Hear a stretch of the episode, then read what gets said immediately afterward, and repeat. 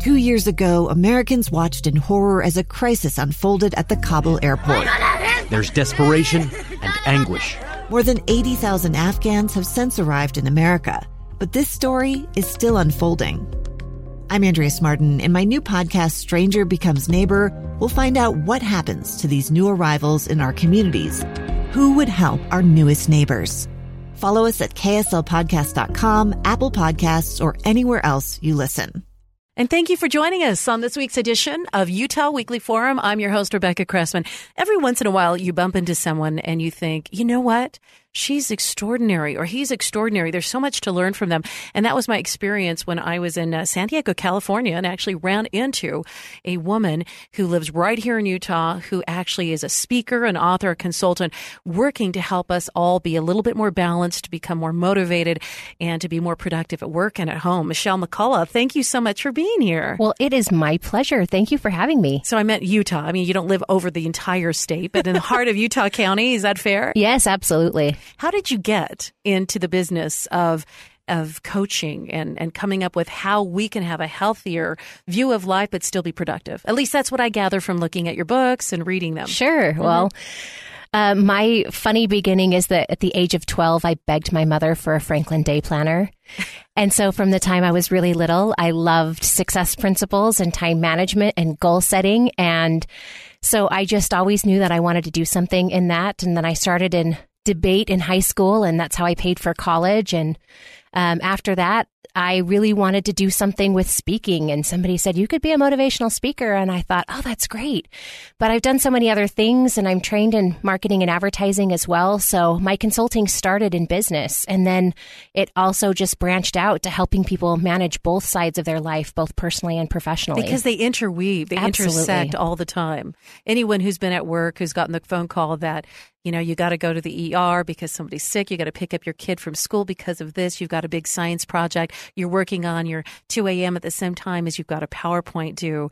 It is a balance. But I need to say thank you. I got a copy of your book, Make It Happen, the Make It Happen Blueprint. Mm-hmm. It was really fascinating reading. In fact, one of the things you said in one of the chapters was that the myth of having a balanced life, uh, well, it's just a myth. It's impossible to have everything balanced, or you'd have eight hours at work, eight hours sleeping, eight hours exercising, right? And it just doesn't happen, right? and so I'll tell you, one of the temptations we have when things are out of whack is to to give up, to keep the eye off the target, just say, I'm going to shut down because I can't balance it. So today we'll focus on motivation and how to keep ourselves moving forward and feeling productive. So, Michelle, is that okay if we go that direction? Absolutely. So, I'm talk excited. to me a little bit about that.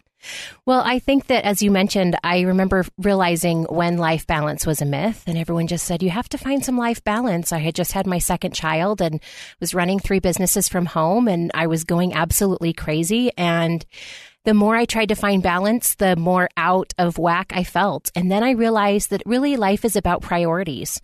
And especially for those who have kids at home and who are working on things professionally and also want to have a thriving personal life, it's not about finding a way to make everything fit, but knowing what priorities are most important. And sometimes you need to put some things for work on the back burner and focus on your kids. And sometimes the opposite is true because things at work are important to put food on the table.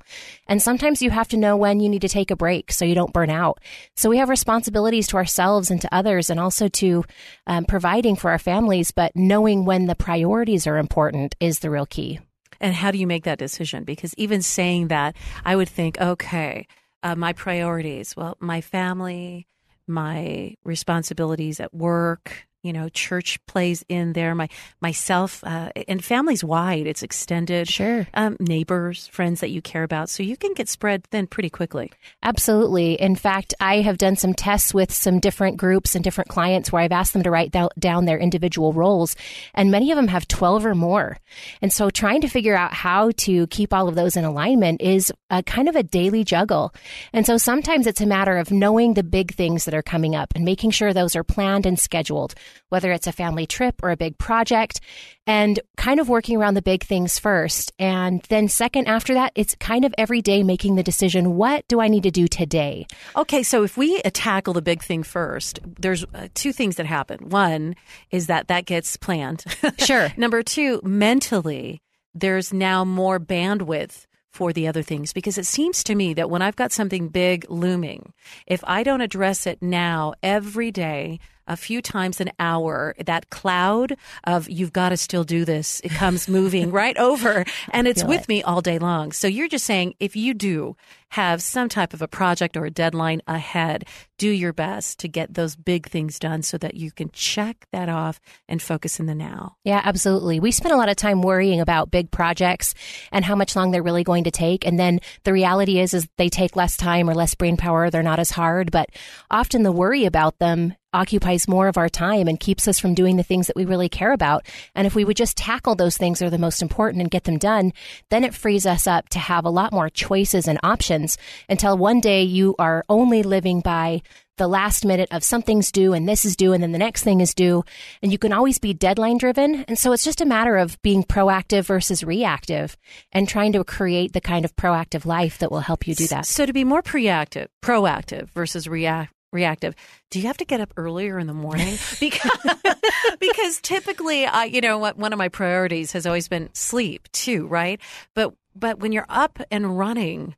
And then you're just doing, you know, juggling all that you're juggling. It does feel like you're just reacting rather than having the plan. So, when do you make that daily plan or that decision is it, you know, 20 minutes early in the morning? Because I, I got to get a life tip on that. I know. I, it's amazing how many individuals will tell you that the most successful people in the world are the ones who are getting up earlier than everyone else. Everyone else is sleeping. I it's know. the only time when you're not going to be interrupted. Right. And I'm a night owl, but okay. my kids are morning kids. And so I've had to adjust to kind of be a morning person.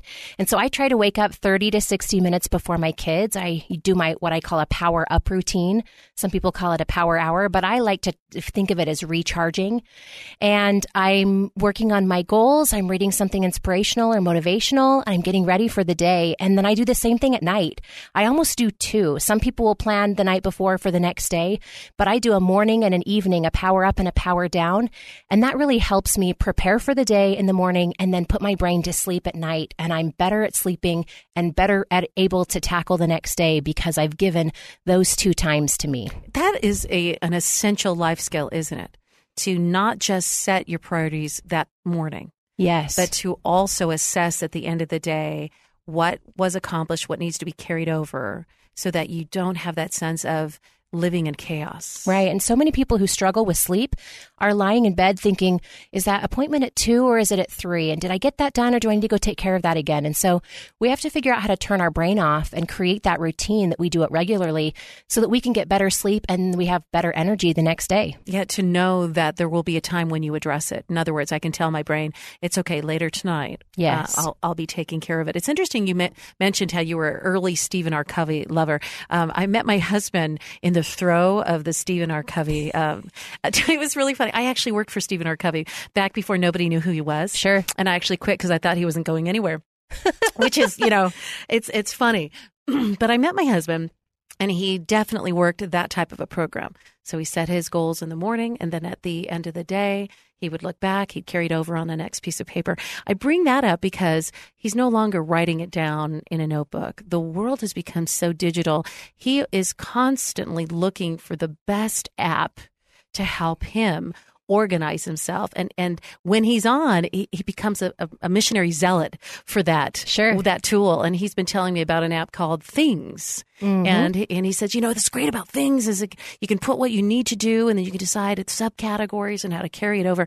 I got a little bit blurry eyed listening to him, but the reality is the guy doesn't miss a thing. Sure, he doesn't miss a thing, and there is something so empowering about him feeling like I'm driving my day. It's not the phone ringing in the kitchen that takes it over. Right, absolutely. Yeah. And so, this, do you use digital tools? Go ahead.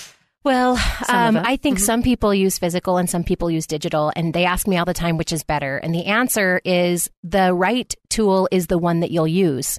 So some people cannot live without their pen and paper planner still to this day, and they've tried going digital and it doesn't work, and that's okay. Other people who have been paper before and have moved digital say it's the best thing ever, but it doesn't have to be one way for one person, but it has to be something that you take with you always. So whether you are taking a physical planner everywhere you go or you're taking your phone that you already have and you can keep it in there, then that will help you be more successful. One of the reasons why people are so disorganized is that the things that they need to remember are somewhere else from where they are. So you need to make sure that it just comes with you wherever you go. Mm-hmm. Okay, so I'm I'm thinking at my smartphone. That's definitely at my hip yeah. all the time. But like you said, there are there's been a um a, a coming back. I don't know how to say that in correct uh, English of the old leather books yes. that people just write notes in with their their beautiful pens. Yes. And you know, as my kids of course for Christmas, they always get the leather bound one from dad. Yeah. Because that's what he's saying, put your ideas down. Carry those with you because they they tend to to gather. So I don't want to derail your conversation. You're saying let's let's go back to yours. Morning, plan it out. Evening, review and plan out the next day. Yep. Okay. Digital or digital. paper. I do digital, but some people do paper, and that's okay too. Okay. So what's next for motivation? So, my Power Up and Power Down is my number one favorite tool, but my second is are what I call grounding activities, things that we need to do every day to get us back to who we are. The Power Up and Power Down is part of that because we have to figure out how to make more time for ourselves. A lot of us are running around feeling like we have to sacrifice ourselves for the good of our business or good of our families. And the power up and power down helps. But I also think that there is such great power in gratitude journaling. And while it's talked about some, some people think, oh, that's too simple, it won't work. But the grounding exercises of physically writing it down or putting it in your phone every single night will help you focus on the good.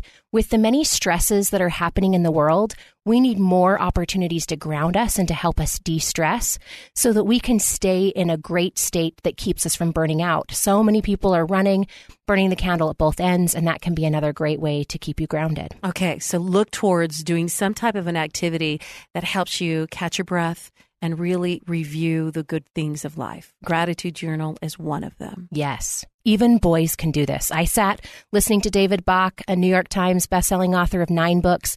He said that one of the best things he's ever done for his life is a gratitude journal. And so I love that cross divide that it's not just a girl thing. We all need those moments to help us be centered and focus on the good no, No disrespect on men, but were they no. looking for a more masculine term of gratitude? Maybe. I would we have to, to find one. What's the men version? I'll just pronounce it in Italian. It'll sound yes, just great. Okay, get yourself planned. Find a way to ground yourself. What else? Well, you know, one of the things that I think is most important as we think about peak performance and productivity is figuring out how other people fit within our lives. Sometimes we treat the strangers on the street as somebody that's hindering us or keep holding us back. But I think one of the greatest success principles is being a people centric person and realizing that everyone that we interact with in some way, shape, or form, we have the opportunity to help. And that doesn't mean that we have to give 100% of our time for every person that we see, but we need a better opportunity to smile at the people around us and to realize that the people that are sitting with us at an event could be the people who help us for something else or somebody that you meet in a restaurant could introduce you to someone else that you need and that we really live intertwined lives. We So if we do that, how, that directly correlates to motivation because if we are so focused on tasks and we're having to negotiate with people, have meetings, discuss it, et cetera, we can get ourselves lose motivation because we get discouraged or angry. Yeah, so you're absolutely. saying if you see the people in your world as part yes. of that process, it starts to change the way you see your your goal to accomplishing the task. Yeah, absolutely. Okay. And nothing that we do, we do in a vacuum or we do all by ourselves. And we have so many people that we need to help us. Um, you know, they talk about it takes a village to raise kids. Well, I think that's true. Our kids are interacting with so many other great people who can mentor them. But then are we turning around and doing taking that same responsibility? I think we have responsibility to the younger generation, but the sooner that we realize, I love the quote, I think it's Zig Ziglar that says, you can have anything you want in this life if you help enough people get what they want. And sometimes people just need a smile. And so it doesn't have to be a big, giant project or activity, but just finding a way to lift someone else and then realizing that we have to put more good out in the world and more opportunities to realize that we need to be responsible and help each other a little more. Isn't it interesting whether or not you're thinking divine design or uh, evolution or, or such or our own physiology? But they've looked at science, what happens in our brain when we are helping other people and it lights up. And it's interesting, there's another part of our brain that if I see you laughing, my brain wants to empathetically laugh with you.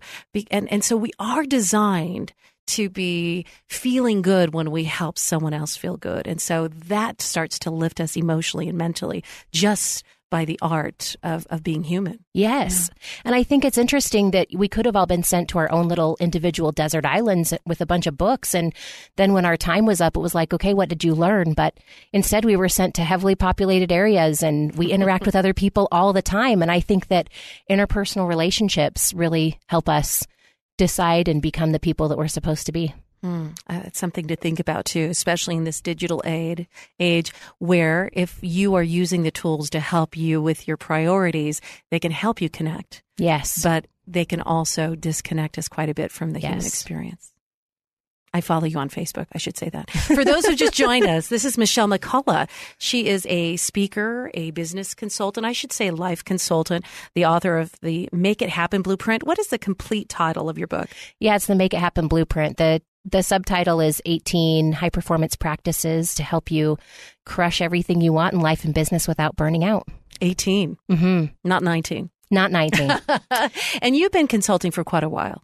Yeah, I started um, consulting privately one on one after I left corporate in 2008. Okay. Have you seen um, different challenges in in the last 10 years per se and what motivate what what challenges we had to be efficient. You know, you mentioned you were inspired by Covey years ago, mm-hmm. but do you see different obstacles ahead of us now versus what we had before? Yeah, and perhaps this is just my perception in my life, but and maybe you can relate too, but I feel like we have a great deal many more distractions than we used to have and technology that's now available at our fingertips and therefore in our hands and in front of our faces all the time. Um, there's a never-ending bit of information that's available, and so sometimes we can spend so much time online or in social media, and it distracts us and can sometimes erode the reality of the people that are right in front of us too. But I think our distractions are bigger. I think our worries are bigger. And so I think the focus has decreased. And so for as I watch individuals who have a goal or dream or something that they really want, it's amazing to watch them be super fired up and excited. And then with either simple distractions or feeling like they just can't handle it in this day and age with all the things that are happening in the world, that how quickly people are more likely to give up. So I think that the distractions also help us lose sight of the things that we care about most. Speaking of which, you have a concept you call time pinching that reminded me of, you know, my mom always telling my dad he was a penny pincher. Right. So tell us about that because that does play into a world of abundance, which is what we live in. Sure. I think our great equalizer in life is that we all have the same hours and minutes in a day. Whether you have millions of dollars in the bank or just pennies, we all get to spend our days however we want. I like the term time pinching because I feel like we're trying to find ways to do more. And I remember feeling like multitasking was it. And I had to give up my multitasker of the year award because I was terrible at it. But now it's about, for me, time pinching, finding those minutes. And a silly little example is that we have this, we got this new home with a glass shower and it has to be scrubbed down every single use. And it takes like four minutes. And finally I was like, I hate this glass shower. I am showering in the hall bathroom where the kids go because, and my husband thinks it's the silliest thing, but for me, if I can take four minutes times 30 in a month, I have got myself back almost a whole hour. And so finding those things that you can do in time batching as well. If you're going to make one green smoothie, make five for the week and figure out how you can put more like items together so that you aren't redoing the same tasks over and over again. Oh, I like that. The five green smoothies. And if I were you, I'd just shower and not worry about the spots on the glass. Tell that to my husband. That's my motivation is to, to, to, worry a little bit less. The plastic bag principle. What's that? Oh. Well, I know that you should tell short stories on the radio, but I'll be really brief. Um, I figured this out when I was seven, and my this is the beginning of when my parents um, got divorced. And one night, my mom came into the room, and instead of putting me to bed, she handed me a plastic bag, and she said, "Pack whatever you can. I don't know when we're coming back." And as a seven year old, she left as quickly as she came. I packed some underwear and maybe some clothes and my brand new My Little Ponies that I had just gotten for my birthday. They were just as important as anything yes. else in that bag, sure. Mm-hmm. And we left. And I remember as an adult thinking, why didn't I say to my mom, can I have a different bag? And my grandpa was a travel agent. We had Pan Am overnight bags in abundance in our house. But I can imagine in the midst of her own trials, she was just thinking, get it done. And each of us can relate. And if we had everybody who's listening around and we shared the microphone, we could probably hear some pretty crazy stories of people's baggage and the things that they're dealing with. But the plastic bag principle for me is the reminder that we all have baggage. No one has escaped from it. And the reality is, is that our baggage doesn't define us. How we carry it does. And the opportunities that we have every day to look past those, either whether past mistakes or past trials or health challenges or people that we have to care for that cause us an additional struggle or challenge in our life, that as we can recognize that those things are there to actually help us and help us understand parts of our future and help us to help other people, that the plastic bag principle really can be a place where we learn our greatest happiness. And sometimes we feel like we can't do things because of the baggage that we carry. But the baggage is just there, just there to make us stronger so we can do the things that we really want to do. So don't let it limit you. Yes. Yeah, it's interesting just how power our thoughts, powerful our thoughts are. They can they drive us mm-hmm. and and feeling limitless or feeling limited, mm-hmm. feeling like you have enough time or, or not enough time, mm-hmm. whether you can meet the challenges ahead of you or that you can't. It's a powerful, powerful thing, and I think we're learning more and more about it because I know when I was a young girl that I always say, listen to the inner thoughts and then follow that. And then as I grew older and, and hosted some shows with psychotherapists and psychologists, I realized that when we're under stress, um, our brain can become ill and and send incorrect thoughts. Sure. Or it can it could have been damaged in the plastic bag, mm-hmm. and it mm-hmm. could be telling us things are, that aren't necessarily true. That we're not uh, as limited, or we're not we're way stronger, or are better than we think we are. So it's interesting to kind of reframe it that way. This is Michelle McCullough. We have a few more minutes with her. She's a speaker, an author, a consultant. Her book, Make It Happen, the Make It Happen Blueprint, 18 high performance practices to there help you, you crush it in life and business. I love it. Is it digital? Is it all digital or can we get it in print? Oh, oh you, I got it yeah, print. you can get it in print. It's mm-hmm. available at most bookstores and Barnes and Noble and Amazon. And speaking of which, in this digital age, it took me a while to find a highlighter because I was going through and highlighting. I'm thinking, what happened to those yellow things that you used to be able to drag across books? Right. And, you know, it's definitely one of those things. At the beginning of our interview, Michelle was talking about one of the key ways to keep your motivation and feel like you have things balanced is to have time in the morning. Did you say 30 to 45 minutes in the morning? Yeah, honestly, sometimes it's only 15. I don't think that you need to limit it to a specific time, okay. but just that you take it. Rise before others, mm-hmm. take time for yourself, mm-hmm. and then at the very end of the day, do the same mm-hmm. and use that for planning as well and reviewing. Yes. Okay. And the importance of that principle helping us put things in to balance. I, I, like to think of you maybe sitting with a notebook, like a spiral notebook. Is is, is that what you do? It's true. Yeah. a lot of really organized individuals find that those notebooks have a little bit more room mm-hmm. because you've got to put a lot down for what you're trying to take on. But as you've been consulting and moving people through the um, idea of creating a blueprint for a more satisfying and more uh, successful life, what has been a driving principle for you? I think, you know, going back to some of those Franklin Covey days, the reminder that there are some daily, weekly, and monthly tasks that we do on a regular basis that we don't put on our to do list over and over again, but sometimes they get forgotten. And sometimes the regular routine things are the ones that matter most the relationships and the connections that we make with our family, um, the ways that we invest at work. Um, and some of those daily, weekly, and monthly things are just as important as the things that we put on our one time to do list. But transferring those from a to do list into your schedule is really important. Making time for a date night with your spouse, scheduling time with each of your kids, making sure that you're giving enough time to your work and that that time is focused but um, that time management principle that we talk about, even just in time pinching your personal tasks, works with business and everything else too.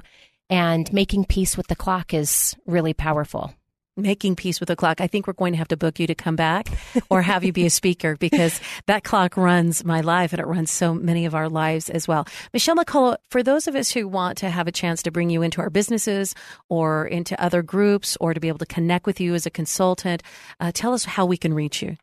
The best place to reach me is at speakmichelle.com, S P E A K And I love to connect on social media too. So I'm at Speak Michelle on almost every channel. All right, we'll look for you. Speak Michelle. Michelle, thank you so much for being here. And, and it was just so uh, fortuitous for me to have a chance to bump into you 800 miles from here and I'm find so that this jewel is right here. The book again is The Make It Happen Blueprint. If you're looking for, you know, Father's Day gifts and all those other things coming up, I think you're going to really love it. Michelle, thank you for joining us on this week's edition of Utah Weekly Forum.